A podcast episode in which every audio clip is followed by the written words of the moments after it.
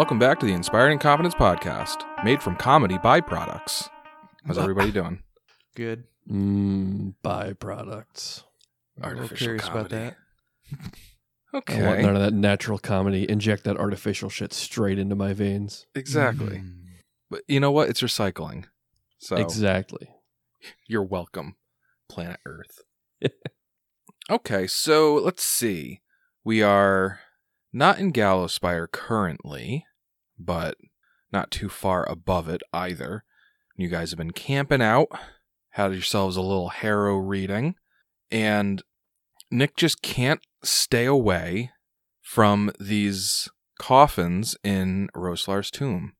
So Uhtred has awoken, or is he still asleep, uh, inside a coffin, and he is inside of the Red Shrike's chamber in Roslar's tomb, except it is slightly warped to accommodate a lounging Erasni who is just kind of like arm like legs crossed as she uh, as she leans to the side in this uh, pretty large looking armchair. And she looks like very casual like you know like here I am in scenic Roslar's tomb. Oh hey Uhtred. Uh, and she greets you as such. She says Good morning, Uhtred. Well, I'm certainly glad to see it's you who brought me back here. she looks around for a second Yes, well, where is here, if you don't mind me asking? I'm sorry, you. I thought you brought me here. Oh, pardon, Uhtred. We are merely in a dreamscape of your making. I was eager to receive an update from you and your team, so I took the liberty of inserting myself so we could communicate. Well, we have made it to Gallowspire. We were able to enter briefly, but currently we tactically repositioned ourselves out of Gallowspire to rest and restore our abilities, and we'll shortly be going back in. That's the good news. I do have some bad news for you. There's always bad news. Go ahead. Sure, you're aware that Geb has been deploying all means of manner to retrieve you.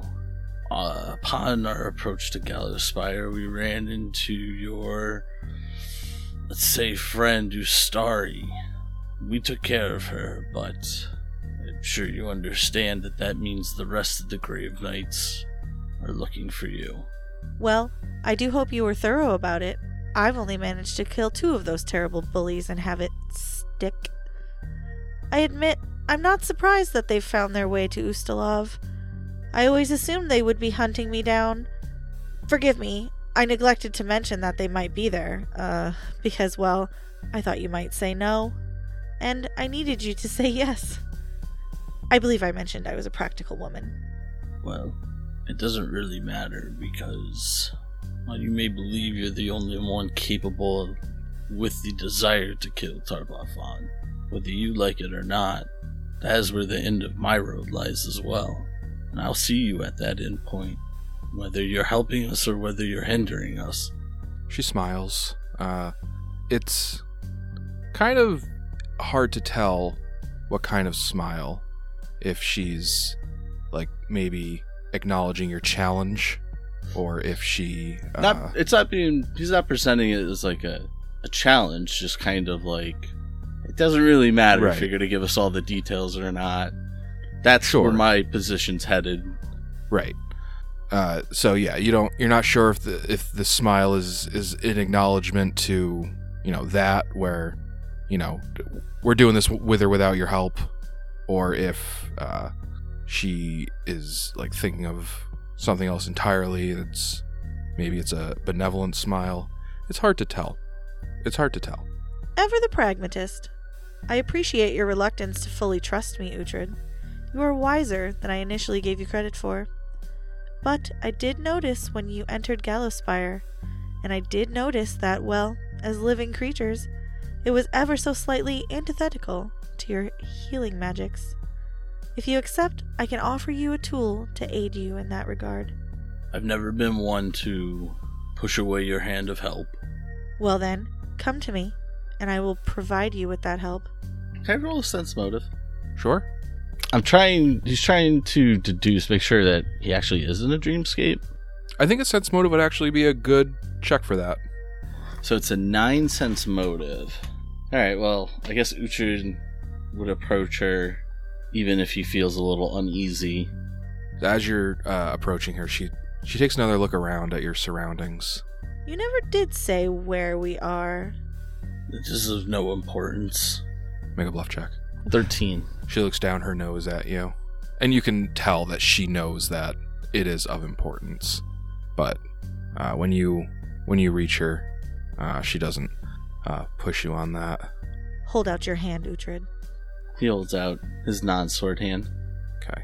You hold out your hand, and she holds one of her hands up high over her head, and you see that there's a a large like iron stake in her hand, and she plunges it down, and it drives itself through the palm of your hand, and you wake up. That's why I said my non-sword hand. Well, we're just gonna immediately look at his hands. There, You wake up with a start, and you like you look down at your hand, and you probably like like your arm, your whole arm jerks, and you hear a metal clatter on the floor, and the iron stake that she plunged into your into your palm, it's not piercing your hand, uh, but it did seem as if it was your hand was gripped around it, and it clatters to the floor. All right, I think Uhtred would just kind of try and, and not bring any more attention to him and like kind of pick it up and just kind of like play it off like I'm not really acknowledging that I just got like startled awake and something fell. Don't go losing yourself now. We still got a whole place. Hold uh, we still got all of Gallowspire to get through.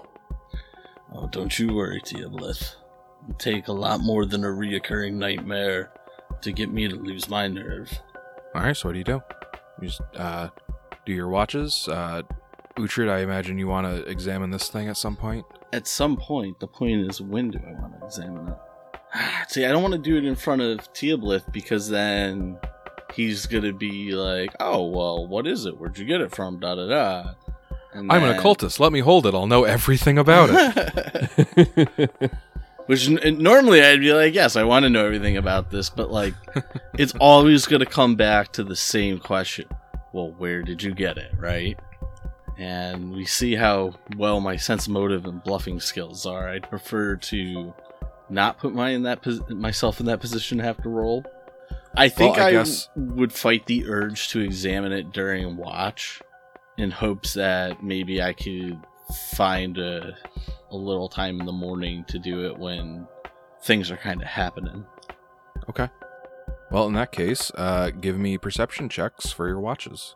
Twenty six. 24. More spookiness, that's for sure. Towards the end of your watch, you actually think that you hear, like, like you, you you've heard some like just creatures scuttling about. Towards the end of the end of your watch, you think you hear like two creatures kind of going at it, like maybe a, a predator and prey situation, or maybe just two two ghouls fighting over a bird that one of them killed, or it's really hard to tell, but you just hear a lot of snarling. Uh, it, it's very m- muted, like it's separated by the walls around you. and It's also separated by some distance, but it is very clear to you that this this place is occupied. You're not just in the middle of the wilderness.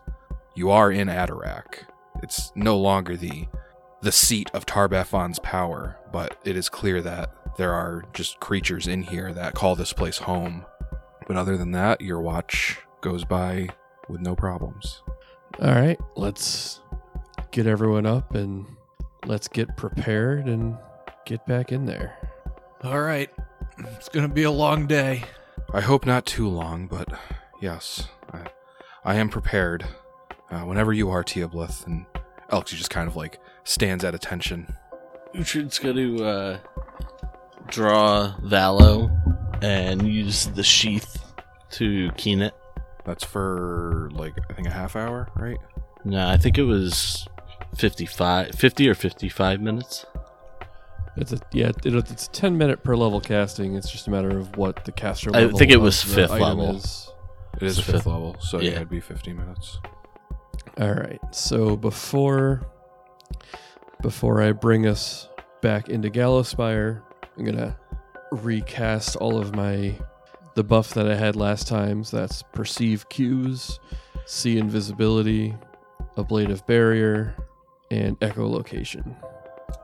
Um, And those are all 10 minutes per level, so I got two hours of those. Ablative barrier is an hour, I think. Right, sorry. Ablative barriers all day. The other, yeah. I meant the other ones that, you know. Okay. Yeah. Anyhow. All right. Any other preparations? I cast Mage Armor on Thalias, but I do that every morning. Mm-hmm. And uh yeah, I don't really have any good prep spell. I mean, I got like we're fighting and let's prep spells, but not for like going in.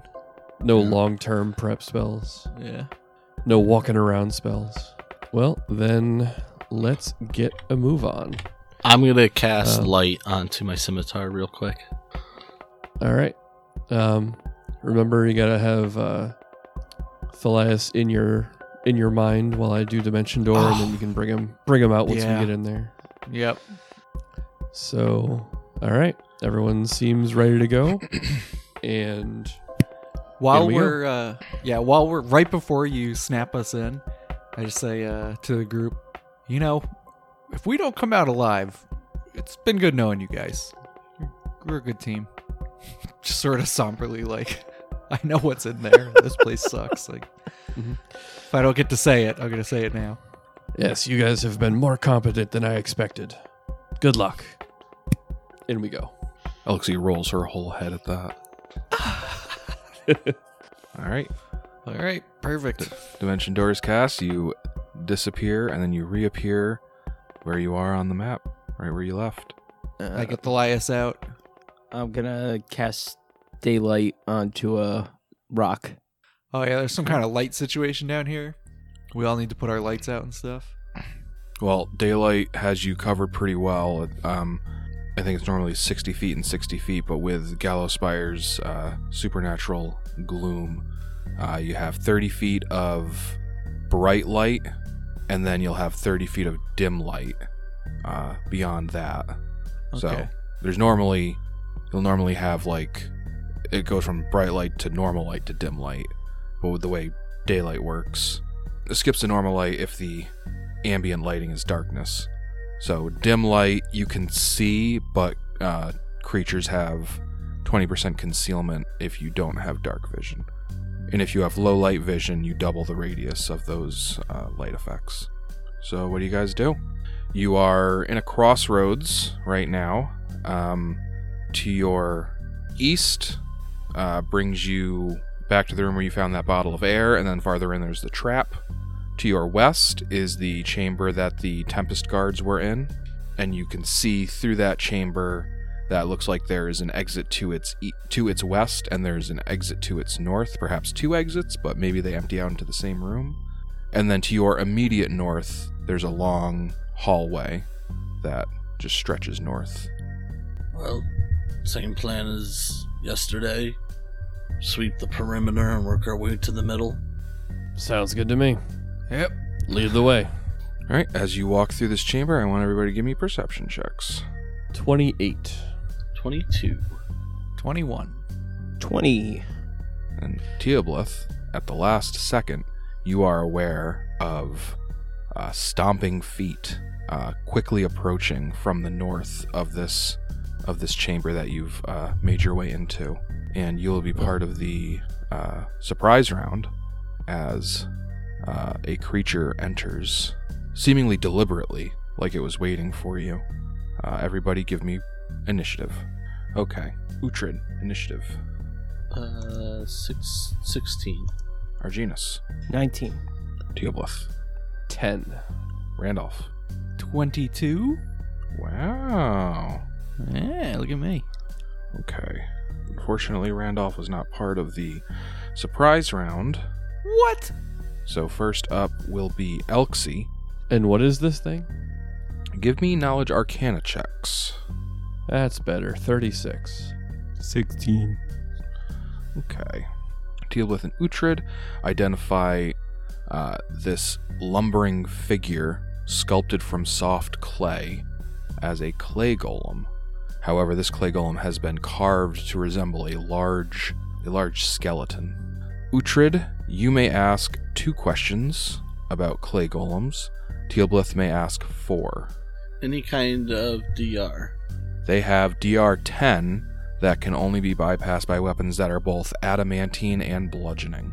Any defenses related to like energies, cold, fire, acid, that stuff. They do not have any special energy related Defenses. immunities or resistances. Alright, those are my two. All right. I would like to know about its something about its defenses. You know that, like all golems, clay golems are immune to magic. Uh, any spell effect that is subject to spell resistance does not affect a clay golem, with the following exceptions.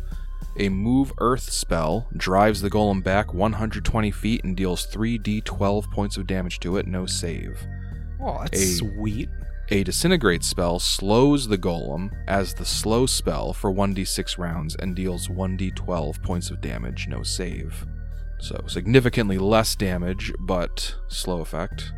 An earthquake spell can uh, cast directly on a clay golem, stops it from moving on its next turn, and deals 5d10 points of damage, no save. And finally, any magical attack against a clay golem that deals acid damage will heal it for one point of damage for every three points of damage it would have otherwise dealt. If the amount of healing would cause the golem to exceed its full normal hit points, it gains any excess as temporary hit points. A clay golem gets no saving throw against magical attacks that deal acid damage. Okay. Um. So I got three more questions here. I guess give me something else about its defenses. There's nothing else that really stands out in your memory about clay golems, but I'll give it to you that their worst save is reflex. All right. Um. How do they perceive things? You know that they have dark vision and low light vision. And I guess last, give me an offensive ability. Uh, you know about their cursed wound ability. Damage a clay golem deals doesn't naturally heal and resists magical healing. A creature attempting to use magical healing on a creature damaged by a clay golem must succeed at a caster level check, or the healing has no effect on the injured creature. So, have fun with that. Okay. Uh, so that brings us back to Elxie, who is going to, I think, delay. She doesn't want to. Uh, that's kind of a bottleneck where it is. Yeah, I think Elx is going to intercept it. Alright. Elxie goes and intercepts it for a round while we all put our defenses up. then we'll see it. Yeah, well, I mean, Elx- Elxie don't got no defenses to put up. I so know. She, uh, yeah, she just kind of moves. It looks like it was kind of like charging right into the room, but Elxie uh, runs up and just kind of like rears back onto her hind hooves and uh, stops its movement. Next up in the surprise round is Teoblith. All right. Teoblith is going to put his uh, his legacy weapon Bane on himself, or his legacy weapon ability with Bane Construct, and he will take a five foot step to the north to start lining up a shot on this thing. All right. So now the clay golem's turn. Oh, it gets. Oh, it's a surprise round. It only gets one slam. It actually misses. So, hurrah for Elxie. Yeah. That will conclude the surprise round. Up first in the combat proper is Randolph. All right. I am going to cast invisibility on myself, All right. and me and Thalias are going to do the old flankeroo. So I'll cast invisibility, and ah, jeez, guess I'll move here ish, like 15 feet up, and Delias will move. He'll be sort of in front. Oh, but Elxie's just charged right in. Yeah. And God damn it, Elxie. I I thought maybe we could get him to sort of come to us and then yeah, no, but then right. yep, Elxie uh, figured the bottleneck was the way to go. All right, yep. I'm coming, Elxie. Yep. Um, dumb animal's got a dumb animal. Uh, your movement will end right here. Oh, because I'm yeah, I'm not 30 boy, I'm a 20 boy. Yep. And Elias is gonna go. It's he'll stay there. I was like, All right. Thalias can double move, but yeah, you might not want to. Yeah. Yep. And that turn where no one gets your aura. Uh, yeah, I was gonna say, why don't you double move and take five more feet? So you're at a range, but Elsie gets your uh, uh, AC bonus. Or just get Okay. up, get up to here.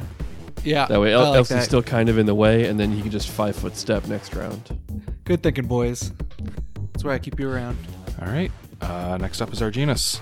Um, our Go hit that clay golem with all of your magic.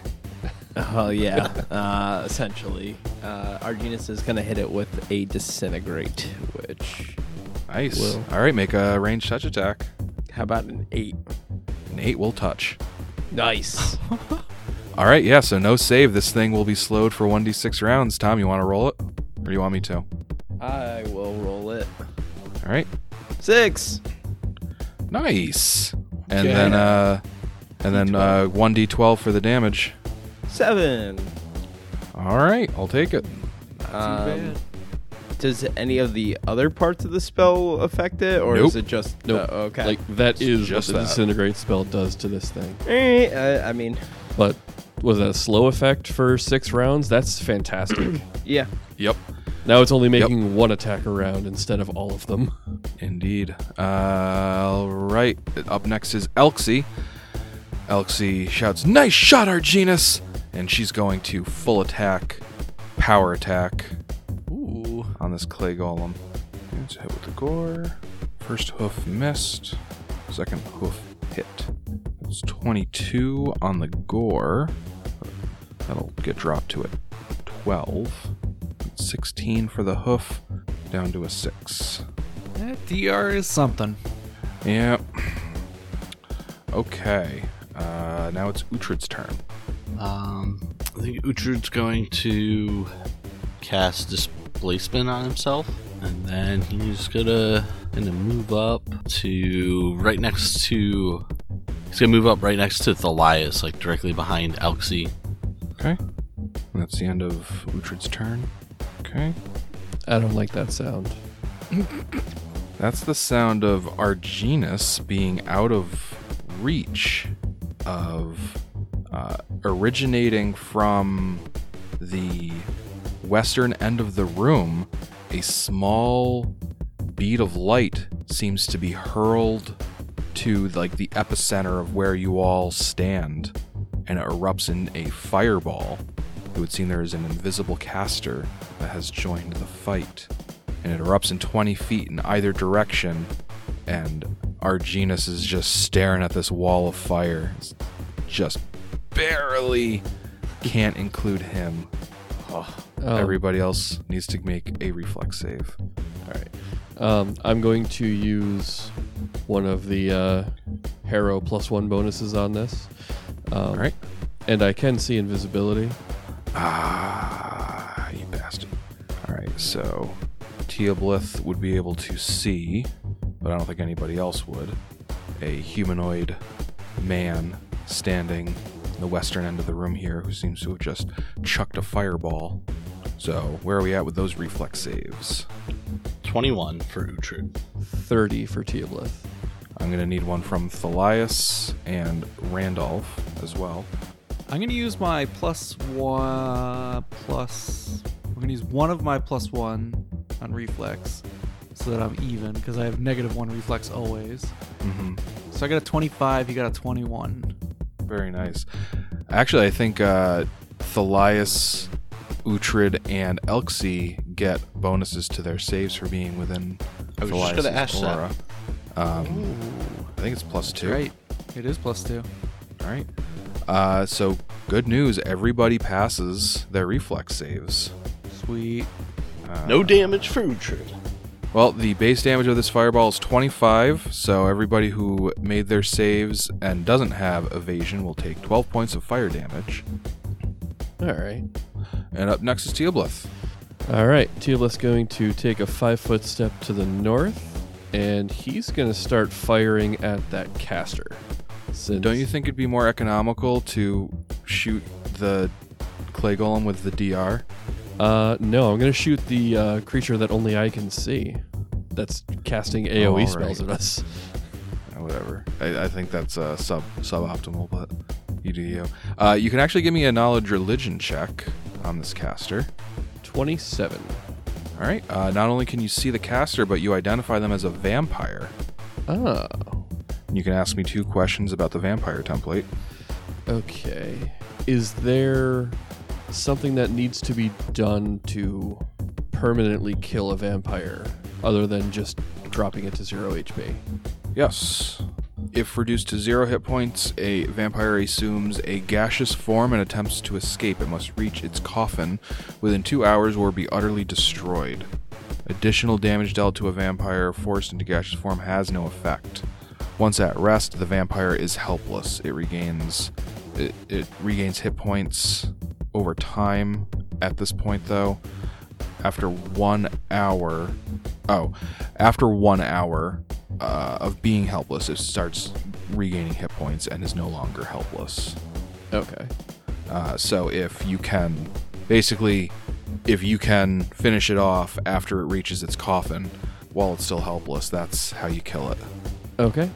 And does being a vampire convey any DR to it? Uh, vampires have DR that can only be overcome by weapons that are both magic and silver. All right. Then, yes, I am going to full attack the vampire. Okay. And I, Do you have silver arrows? I do not.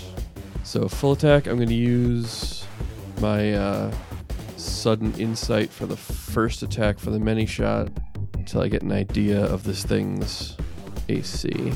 So, the first attack's going to be at a plus six. All right. Deadly aimed. So, the first attack's a 26 to hit. That will not hit. Second attack is a 28 to hit. That will hit. Okay. So that is going to be 18 damage. Okay. Um, and the final attack's a 27 to hit. 27 also hits. So another 16 damage.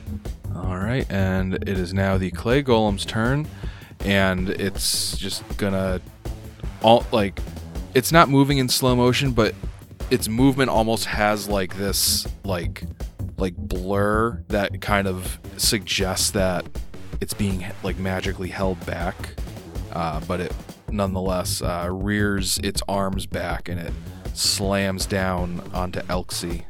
That's a 23 to hit, and that misses. Elxie's AC still isn't great, but it's gotten kind of okay.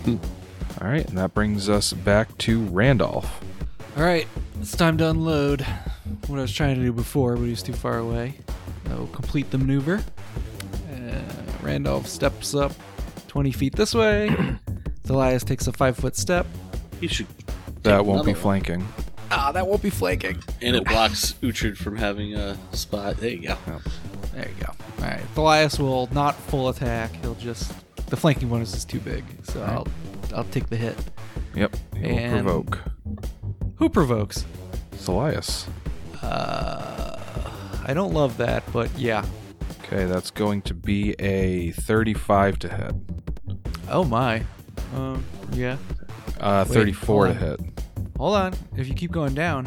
is that the final? Is it 34? Did we land on? 34 final answer. Ugh. No, that hits. All right. Elias takes 13 points of damage. Dang. All right. Not great, but he's fine for now. And now for the fun scythe attack, full attack, One attack. 30. Uh, one attack. Oh, 'cause I Yeah. moved. Right, right, right. I just meant like full, like it's like full bodied, you know? Full blown attack. yeah. It's a 35 to hit. That'll hit. Yeah. It'll be 23 damage plus one acid and six cold. It's a good thing that one was the acid, because then it just does was- nothing. yeah, what's with that acid? What was that again? I'm For every remembering it now. three points of acid damage, a single attack deals it. It instead heals one point of damage. So Okay. with your a d6 acid, is that what it is? Yeah. So at most, uh, you might accidentally heal it two damage. Okay. That's not too bad. Uh, but that's otherwise 29 points of damage from your scythe. yep. Pretty good. And now for Thalias, the big dog, into the slam. 36 to hit That'll hit. for 15 plus 5 fire. All right. Up next is Arginus. Uh, Arginus is going to center a haste uh, around Uhtred. So everybody Okay. within 30 feet gets it. All right, so that's everybody except Arginus. Hell yeah. Um, No. what? What? No, you make it. Because it's. Oh, yeah, that's true. You can't center it on Uh, Uhtred. All targets need to be within 30 feet of each other. So it's going to be everyone except God. Teoblith damn and Arginus. Yeah. Yeah. That's Right. fine. I mean, you're still getting four out of Yeah. six. That's, you know. 4 out of 6 ain't bad. Um, Why can't they just say like a 15 foot radius? Like, that's the exact same thing, isn't it? It's so confusing saying no two targets can be within 30 feet of each other. and then Arginus is going to. Unsure what what Teoblith is shooting at. He doesn't like the fact that he can't see it. Uh, so he's gonna move out and diagonal. So he's gonna move like 20 feet uh, diagonally uh, south. Okay. Elxie, full attack. Get that haste. Ooh. Ooh. Elxie, Elxie will be full attack or uh, power attacking with that DR, that nasty, nasty DR, just barely on a natural three. Elxie still gets the gore.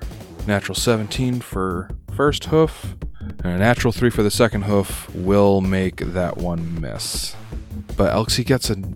See, this is going to be confusing because Elxie gets an extra attack on a full attack. Can I just pick Gore as the most powerful natural attack to get a second swing with? Yeah, like if you were wielding two weapons, you would choose which weapon gets the extra attack. Okay. Second Gore. Natural 18, so that's two Gores and one Hoof. Cool. Alright. 25 on one Hoof, 23 on another Hoof, and 15. Those are both Gores, and 15 on the one Hoof. That DR is keeping this Golem up, but he's, it's been taking quite a pounding. Up next is Uhtred. So I'm just to five foot step and go crit fishing with a full attack. Alright.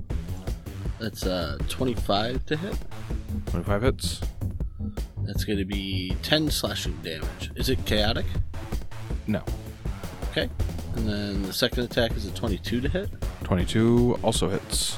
That does 10 damage, which is what, two non lethal, and it can't take non lethal damage? You got it. Perfect. Let's see that haste attack. All right, up next. Oh, oh yeah, Oh, that's right. I forgot it was Houston. He calls for it. he gets it.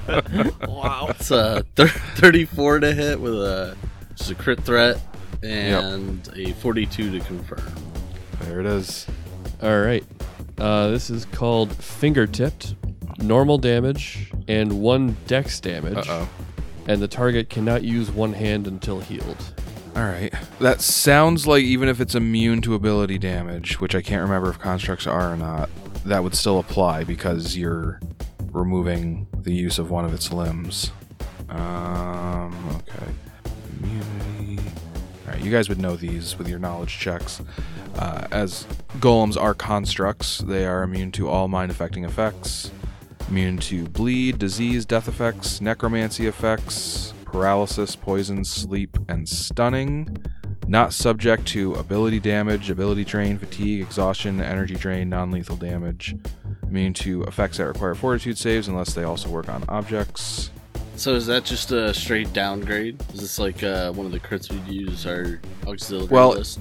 It can't use one of its hands, right? That was the wording of that Yes. crit map? But what does that mean? Does that mean if it could Imme- take a full round attack, it now couldn't? right. Like if it got like two slam attacks, Yeah. it would only get Okay. one, but it's only getting one because of the slow. Yeah.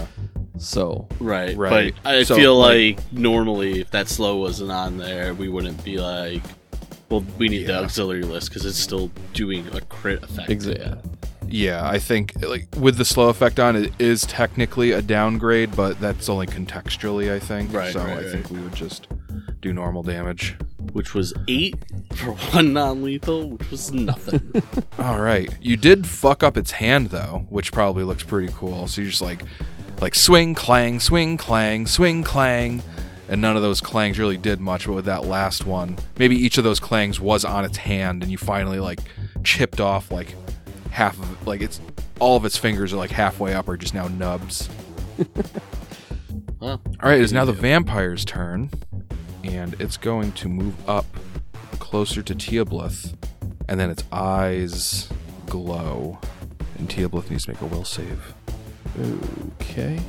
Gonna go ahead and use my danger sight to give me a plus six on this because I don't like a vampire making me do a will save. Didn't need it, and it's a 32. Yeah, uh, you feel uh, you feel this urge to just kind of fall out of yourself, like its eyes are pulling are pulling your your your free will out of your body, but with your will save, you just yank your your willpower back inside of yourself, and you're fine. Uh, and it is your turn. All right. Uh, on his turn, Teal's gonna kind of like stagger forward five feet towards the thing, like like he feels this pull. So he's gonna stagger forward, shakes his head, and just like stares daggers at this vampire. Is like, "Get the fuck out of my head!" And he draws back and unleashes uh, another flurry of arrows at it. All right, Uh, full attack, deadly aim. 22 to hit, twenty-two misses, and then a 28 to hit twenty-eight hits, for 15 damage, and then a 27 to hit. twenty-seven hits. for 14 damage. All right. Up next is the golem, and I think it's gonna keep focusing on Elxie, uh, since Elxie's dealing the most damage to it. Yep, that's gonna hit Elxie. Even with Oh, the good. Thalias uh, bonus? How much AC is Thalias giving Elxie? Hmm, two. and remember the one for the reading Yep. and hasted one. I think that might have missed actually. Okay. Because Elxie's at plus four, He's got plus and he's one, at minus one. plus one from the reading, plus two from the aura, plus one from haste. Yeah. Yeah, he just by the by the by an elk hair, that slam misses. Yes. If he still had his fingertips there, probably would have got her. Maybe. uh, up next is Randolph. Oh, dude, full attack. Going ham, going in. Whoosha! 27 to hit. 27 hits. 22 damage plus 1 acid plus 1 cold. Okay. And 28 to hit 28 hits. for thir- or 23 damage plus 2 acid plus 2 cold. Okay. Oh, and Thalias just absolutely swinging. Uh, you needed close one is this more to a Randolph crit? attack for haste. Oh, because of haste. Oh my goodness. Yep. I would never forget haste. Here comes You the did. last one. No, no, no, I didn't. 25 to hit? 25 doesn't hit, but with that second attack, Randolph destroys the clay golem. Yes. Yes, yes, yes. And I'll send Thalias to the menace. Can Thalias see invisibility? Uh, I was gonna let's just ask say he if she can. was still invisible. Yeah. The vampire has not broken invisibility. Has Randolph? He, did, he didn't have greater invisibility on him, did he? No, just regular invisibility.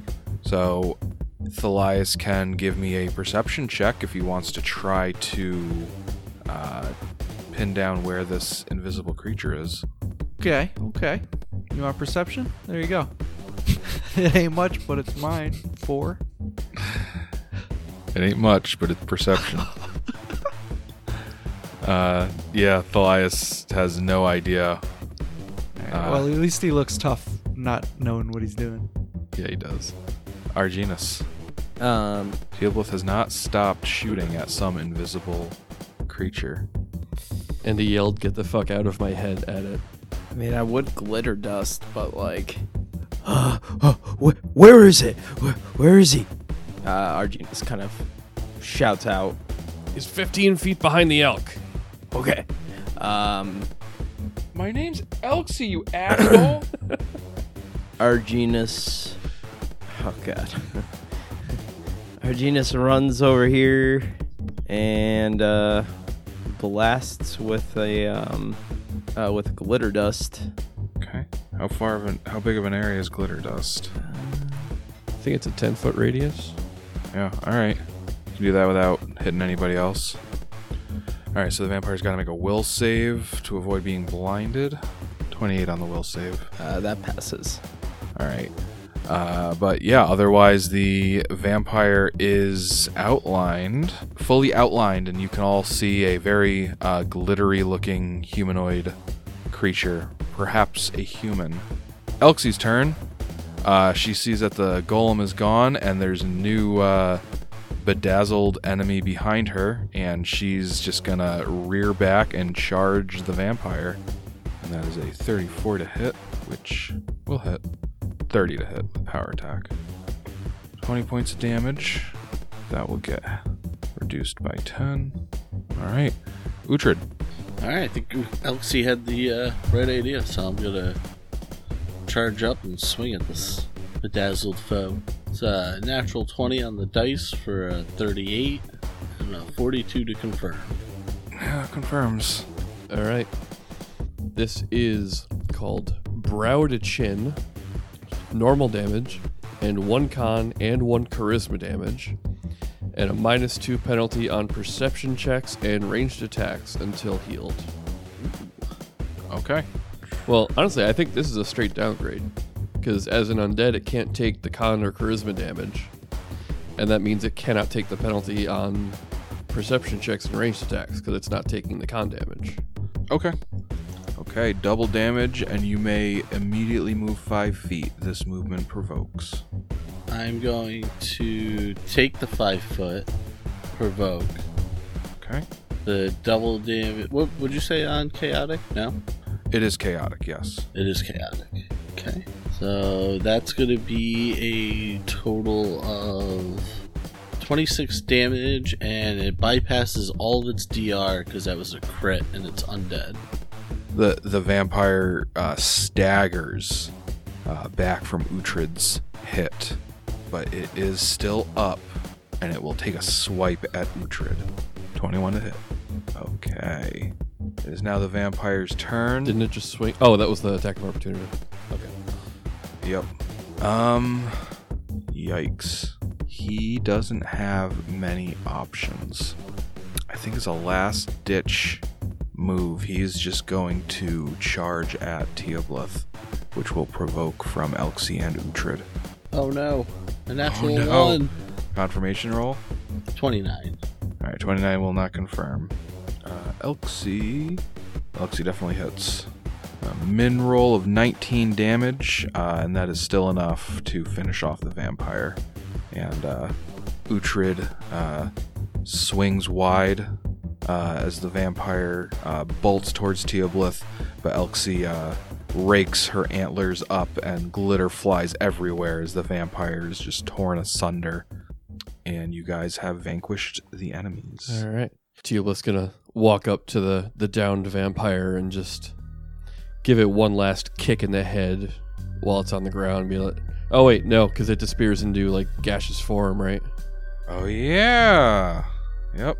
Uh, so yeah, that that glitter that just went everywhere from Elxie, uh, uh, finishing him off, just gets like scattered to the wind in some unseen breeze, and before you know it, uh, you uh, it just kind of like collects into this like glittery cloud, uh, and after a couple moments, the glitter like just dissipates or falls to the floor and the gaseous form starts to move. So, I guess the gaseous cloud would be visible, and you would see it moving to the southeast, and it moves out of the chamber that you're in, uh, back to the the intersection that you teleported into, and it continues to move east, like through the trapped room. Uh, and you know that it will like that will lead it to the the the big room that you fought the daughters of Urgathoa in that the crater just kind of opens up into and who knows where it might go from there uh, but the question is do you follow it Uh, Teoblith would follow it at least to where that trap is to just keep an eye on it, but like mm-hmm. not gonna not gonna go through the trap again to follow this thing. Like the threat is gone for now. All right. Well, uh, what do you guys do now? Uh, I think we still follow the same path we were. You stay the course and go west.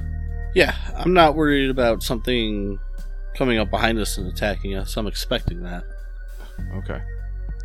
Yeah, I'll follow Uhtred's lead. Um, does uh, looks like Thalias took a pretty good hit, Yeah, I'm about Okay. to heal him right now.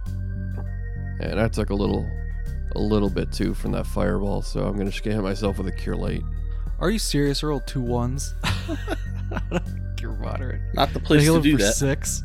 Oh my god. I'll have to do it again. Oh my god. Just give up. That was 14 for seven.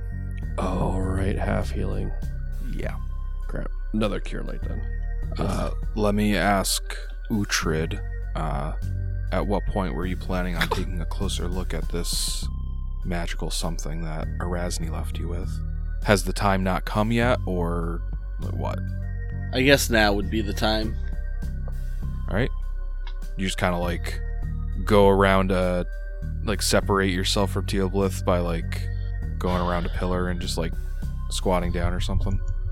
No, I think since he's like healing himself, I'm just gonna stay where I am because I'm kind of like behind a wall of Elxie, Randolph, and Thalias right now. Mm-hmm. So I think I'm just gonna try and look at it now while everyone's doing like the after battle, you know, stuff. Okay. Go ahead and give me spellcraft. 25. With a 25, you understand the function of this magic item. Uh, you know that the user of this item, in order to activate it, needs to stab it through the palm of their hand. Doing so will cause them to bleed one hit point per round. It takes one minute for this item to become active after stabbing yourself in the palm. At that point, for the next minute, you will not suffer from the halved healing that Gallowspire imposes. What? And after that minute, the item will not function for the next 24 hours. Okay. Wild. I'll uh I'm probably gonna keep that to myself until like someone's like really hurt. Okay. So basically the oh and and this would be like in a in a 30 foot bubble of the person stabbed. Oh, now that's even better. I thought it was just the person stabbed gets the benefit. Right, yeah. Uh, but meanwhile, the person stabbed is going to be uh, taking one hit point per round, and it takes 10 rounds to start it up. Uh, so, not you don't want a to do it lot of damage. about to die. Yeah, not a whole lot of damage. But you have to you have to willingly But- take the ten damage from the bleed in order to start Yeah. it. and you need to, yeah, and then you need to keep it in there until like you're ready to turn it off. So if you need 10 rounds, if if you need that full minute of healing, that's another 10 points of bleed that you're going to take. And the magical any magical healing you take during that time will not uh, turn off the bleed. And then after you turn it off you will then need to either make a heal check or take magical healing to then stop the bleed. Uh, at the top of this stake is a is like a, a little like uh, like empty space in the top of the stake. There's like a little hole. And through that hole you see four rings four metal rings that are like just linked onto the top of the stake. And you have a feeling that the rings indicate how many charges this stake has before it will no longer function Well, it'll still function like a stake, right? it'll still, it sure will still stake somebody Okay. uh, without any of those rings. All right, so that was the last thing. So you guys are continuing to move west, correct? Westward ho! All right. The ceiling and floor of the cavern here spiral gently, creating a spindle shaped room that ends in a large black pit. Descending from the middle of the chamber. Strands of luminescent fungus grow in the shape of leering skulls among the walls here, providing dim light. So, with our Arginus's daylight spell, you now have 30 feet of bright light, followed by 30 feet of normal light. And then outside of that radius is dim light. Whoa, that is a big room. So, yeah, looks like just a big spiraling descent down to perhaps another floor. Looks like a pit in the middle. Like Yeah. a floor. What do you guys do? Well, looks like we Uh, got a decision to make. I enter and perceive the room. We going down, or do we want to check these other rooms and look for surprises? You know, the sheer size of this room makes me want to go check this out. Am I crazy? I mean, yes, but not for that. Every one of my video game instincts is telling me that when you come to like the point on a level where you can go up or down, you just take it. Elxie looks at Uhtred. What should we do? If I was the Whispering Tyrant, I had multiple levels to my fortress. I certainly wouldn't be keeping my important stuff on the first floor, so I'm in favor of following this pathway down. I agree with that logic. Although I, and she kind of looks around. I think I don't think we are on the first floor. I think we might be on like the second or third floor down, judging by that crater we had to go through. But regardless, I that makes sense. Uh, however deep we are now, it would only stand to reason that only increasingly valuable things lie below us. All right. Well, if we're going down, let's go down. right? Uh, as you approach, you would see that um, while the spiral does uh, descend relatively gradually, it is a 10 foot drop from each layer down. So, like, if you go straight up to it to your west and you're on like the eastern edge of it, if you drop down to the next level down, that's a 10 foot drop, and then you drop down again, that's another 10 foot drop. Alright, well, I don't see any reason why we need to be dropping. We can't just walk the pathway. I mean, the only the only Alright. uh, reason I would think of would be just the duration spells that are going on, but I don't think it'll cut that much time off to be really appreciably different. All right, so you guys are going down the uh, the spiral. You're you're walking down. All right. Can I get a marching order, please? Uh, Teoblith in the back. Um, Looks like Uhtred and then the R and T buddies. Right. And uh, then give me some perception checks, just for fun. It'll be fun. That's a 36 for Teoblith, with a reminder that I have echolocation too.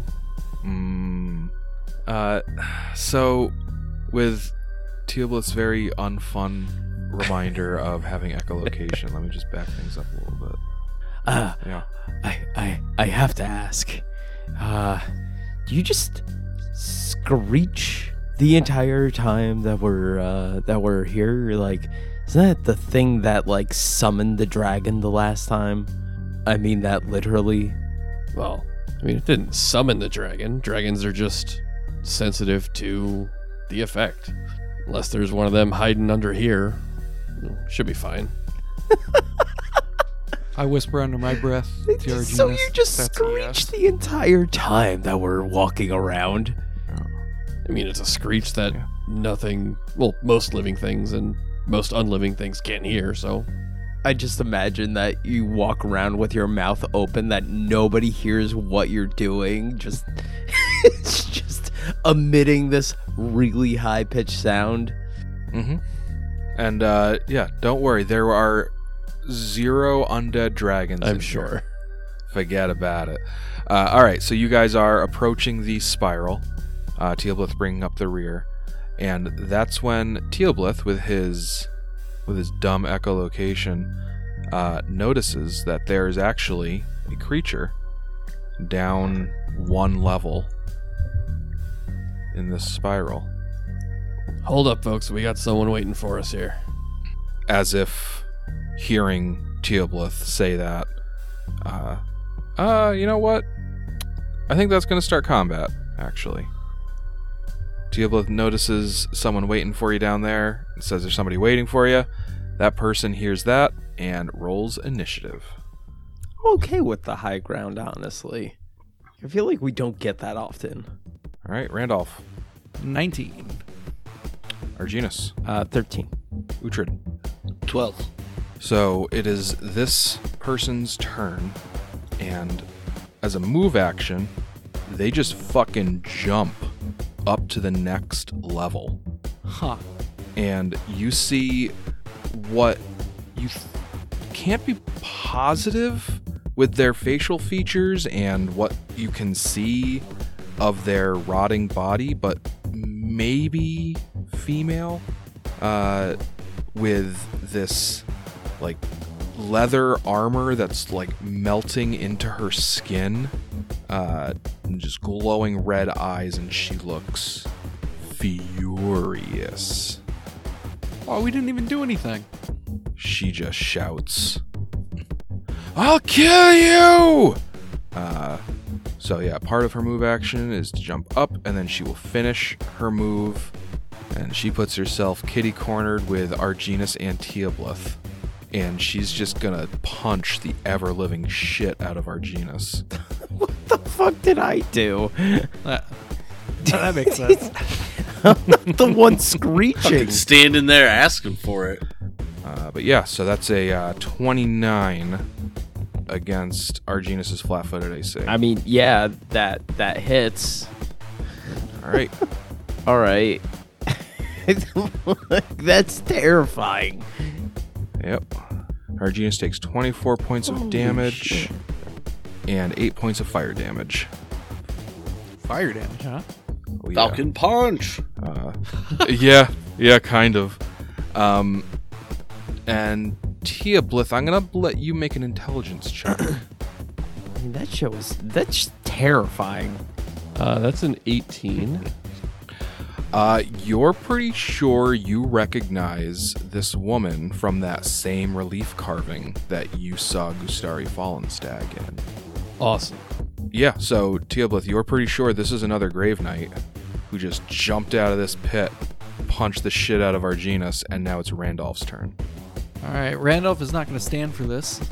He's going to um, direct Thalias to take a five foot step and full attack while he makes a run around maneuver. Ah, almost. Stupid 20 foot movement speed. Could have Arginus make a, a move action and end up right there instead. Oh, yeah, that's what I meant. No, yeah, yeah, that's what I meant. All right. You guys. See, I'm testing you guys. You're testing the limits of my ability to play both sides of the table. Yes. He's playing both sides, so he just comes out on top. It's uh, 24 to hit. 24 will hit. Sweet. Uh, 25 damage plus 5 acid and 2 cold. You felt a tiny bit of that get absorbed, but Okay. maybe the smallest amount of DR that you've encountered in a while. Okay. That's cool. Uh, second attack, which I don't Well, get because I moved, obviously. Obviously. Obviously. But second attack from Thalia's first attack. Slam. Here we go. 24 to hit. 24 hits. 16 damage plus 6 fire. Okay. And that flanking was definitely important because those rolls were not very good. Plus 4 went a long way there. Sure did. Uh, next up is Arginus. Uh, Arginus is going to take a five foot step back. Still Okay. kind of shaken up from this entire experience. Yeah, I'm gonna cast haste. Sweet. Yay, I get haste this time. All right, everybody's hasted. Arginus. No, you just went. Uhtred. Uh, c- can I charge to? Uh, Uh, no. all right, then I'm just gonna go down 15 feet and over five, and take a swing here. It's a 32 to hit. 32 hits. Uh, is are they chaotic? She is not chaotic. 12 slashing damage. Elxie's turn. She takes a five foot step, blocking uh, this Grave Knight from advancing again on Arginus, and then she's going to full attack Power attack. Gore hits. Hoof hits. Second hoof does not hit.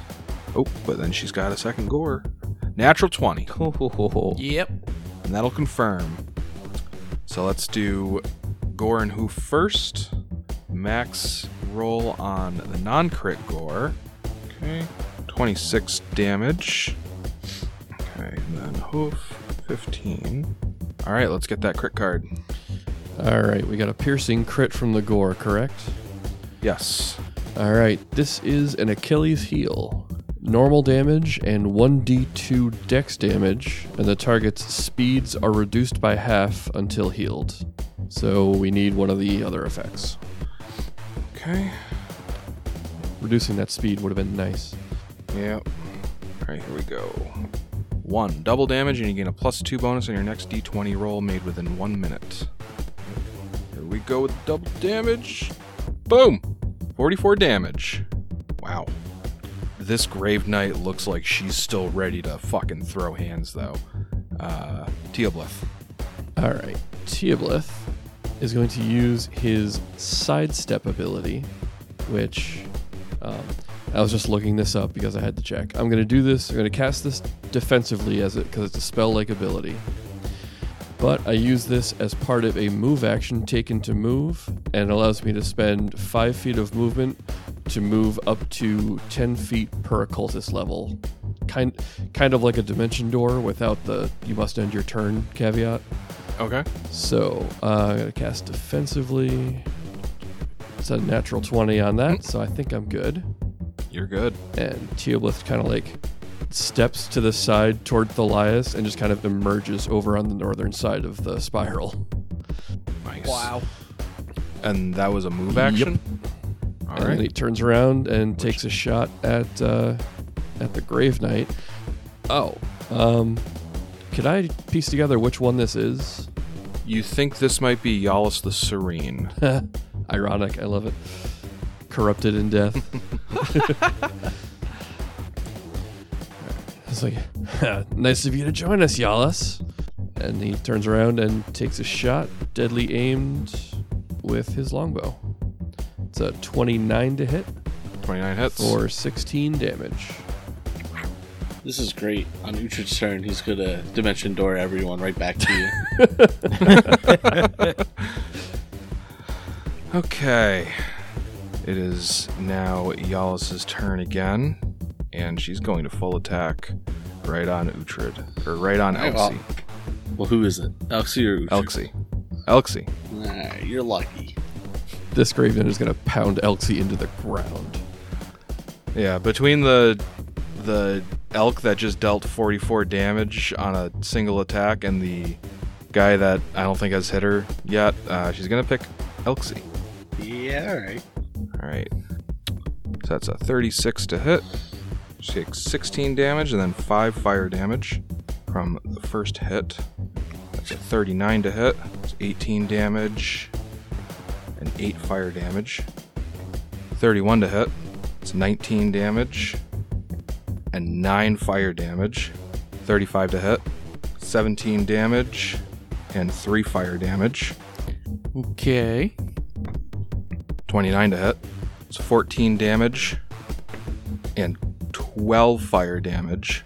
Gah. And Elxie hits the dirt. Ugh. And she then doesn't miss a step, pivots, and throws a punch at Thalias. Is this her eighth attack? This is Yeah, ridiculous. it was, seriously. That's a 25 to hit. Uh, no. All right. And then she's going to finish up her turn with her hasted attack, Against God. who? Thalias. And that's a 34 to hit. Yeah, that hits. Yeah, monks be crazy, yo. Jeez. Freaking Grave Knight. Not a monk. Oh, wow. Whatever. it Sit is. down. Out of control. That's 15 damage plus 6 fire damage. Oh, he's just a boy. So yeah, she just just gung gung gung gung gung gung gung gung gung and fucking she doesn't stop hitting Elxie until she is just a bloody mess on the floor. Elxie is currently unconscious and dying. Up next is Randolph. Uh, yeah, I'm gonna swing harder than I've swung yet today. oh no, no, no, no, no, no, no, no. Uh, that's a natural one. Maybe uh maybe some luck is in, in order. Yeah, luck. I haven't been lucky today. Yeah, yeah, yeah. Where's my? It's in here somewhere. I'm gonna use it, and then I'll do my accounting after. Alright. So my reroll is a oh much better. Uh, 32 to hit Thirty two hits. for 24 damage plus five acid and four cold. Okay. And the second attack was a 22 to hit. Twenty two does not hit. Okay, you got me there. But I am hasted. Yep. So incoming third attack. 31 to hit, Thirty one hits. 24 damage, plus 5 acid, 2 cold. And that's just the appetizer. The main course. Oh no. Negative 1. Or natural 1 on Thalias. 27. Twenty seven will not confirm. Whew. Dodged a bullet there. Uh, and then the second slam was a 26 That'll hit. for 17 damage and 4 fire. Okay. And haste is the name of the game with uh, Randolph and Thalias. This is crazy. 28 Twenty eight hits. for 12 damage plus 6 fire. So the monk is absolutely well. the Grave Knight is, uh, you know, going ham, and we got her surrounded. We're going ham right back at her. Yeah. Alright. m- Still more ham left to serve. Uh Arginus. Oh my God. Um, Arginus uh, takes a five foot. Your your meat shield just fucking Yep. ate it. Uh, Arginus gonna take a five foot step back and gonna do a parchment swarm. Okay. Alright, owe you a reflex save. Please, please. I know, I know, it's not gonna fail, but 21. oh, maybe. Parchment swarm is a fifth level spell. Twenty-one. No matches. Ugh. And it's only because she's hasted right now. Oh God. So that's half damage? Yeah. Alright, give it to me. 45, so 20, uh, 22. Good roll on that damage, Arginus. Alright. As swiftly as this combat started and then got out of hand, with that parchment swarm, Arginus, you down the Grave Oh Knight. My God. Nice. Yo. Uh, Quickly that, disintegrate it. uh, yeah, Arginus uh, quickly does uh, dispel magic. Uh, oh wait, Oh, you remember. what is uh? Yeah, we have to I- determine what. Yeah, what, am the- I aiming after here? Yeah, it's supposed to be the Grave Knight's armor. So Uh, what was this thing wearing? Yep. it's wearing hide armor. Okay, So you need to get a caster level check of 17. all right, twenty-three. Bam. All right, so the uh, so Arginus swiftly dispels the magical enhancement from the the hide armor, rendering it non-magical for the next I think 1d4 rounds and then follows that up with a beam of green energy. Disintegrate. All right. And Arginus uh, Oh will seem to fuck! I look like for your- forgot about this part. no. A series of snippets from history flash before your eyes. You see a beautiful young girl with tow blonde hair, the grave knight you just faced, Yalis the Serene, still in her youth. You watch from afar as she struggles to defend herself from three older sisters, all with immaculate, shiny black hair, teasing their younger sibling about her different appearance. Innocent sibling squabbles, perhaps, but you then see her innocent sibling squabbles, perhaps, but you then see her endure bullying of a similar yet infinitely more sinister nature as her parents encourage this behavior from their three dark haired children and blatantly and openly play favorites. At times going so far as to suggest that this poor girl's hair color indicated some disfavor she had delivered to her family from the gods. Potential friends are scared away by her siblings, who have clearly been taught to afford Yalis no positive outlets.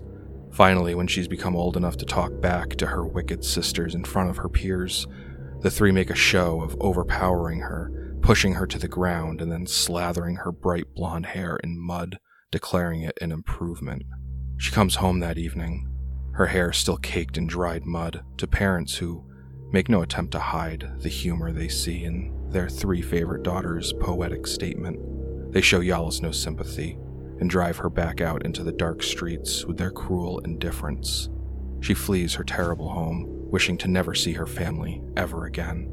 As ever, though, she would not get what she wanted, and, drunk on the enablement of their parents, the three sisters pursue her into the night with plans to force her home, if only because they knew it was what she didn't want.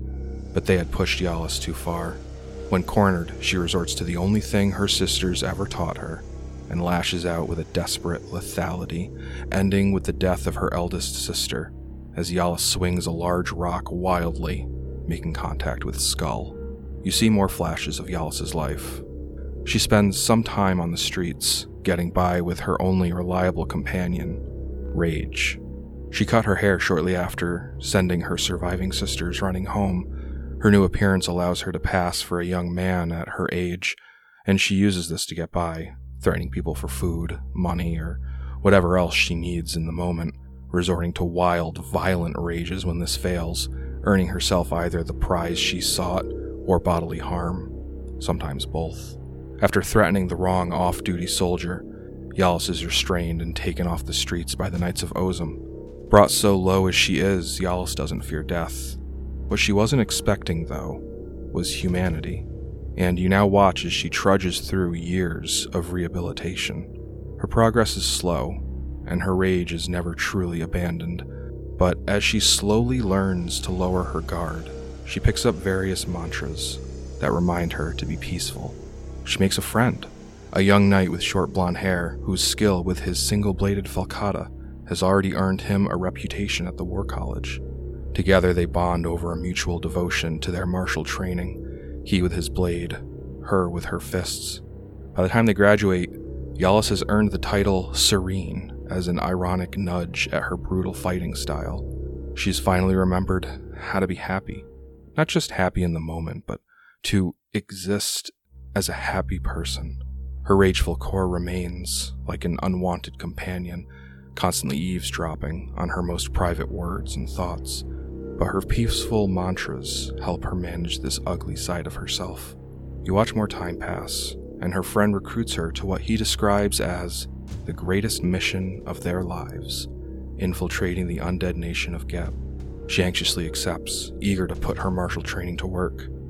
The next thing you see is a close up of a pale, translucent hand gliding slowly across an unconscious Yalis's face. She's still alive, but appears to be grappling with some discomfort as her face twitches and grimaces, while her eyes seem to dart to and fro under her eyelids. The translucent hand remains a few inches away from her and travels from point to point as if scanning her thoughts. As you watch, your point of view dives into her face and you can see her memories, many of which you already watched. You watch as this outsider flits from memory to memory, examining her lowest moments with great interest. When you again reach her ascent from the streets, though, things start to change. As she adds new mantras of peace and patience to her repertoire, the words are removed. With careful and tedious precision, Yalis's memory is slowly and meticulously stripped of these mantras. And with them gone, the brightness you had seen come into her life is replaced by darkness in her memories after graduating. The new lens showing her rehabilitation now only shows more fighting with no positive context, no evidence of redemption or camaraderie. Without her mantra, she has nothing to cling to, and the aimless rage she relied on as a street urchin colors her every memory.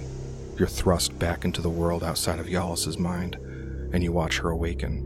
She immediately lashes out like a berserking animal capable of nothing but rage. Undead guards are hurried in to subdue her, and after destroying several waves, she's eventually overpowered and brought to a holding cell. Time passes in confinement, but not much.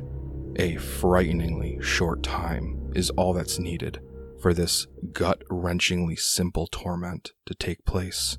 You watch Yalis pace her cell like a beast on display when a translucent man with similarly ghostly robes and dark brown hair glides into your view. Yalis sees him too and instinctively lashes out, slamming against her cell bars and screaming an incoherent string, string of syllables. The man watches her for a minute, watches her froth at the mouth and growl like a territorial creature. Several minutes pass, and only fatigue can eventually simmer the rage in Yalis, and she backs into the, the far corner of her cell, where she continues to snarl. The man has his back to you, but you can still hear his haunting voice echo in your head. You're ready. And we'll see you next week on the Inspired Incompetence Podcast. Ding! See ya! See ya. See ya. See ya.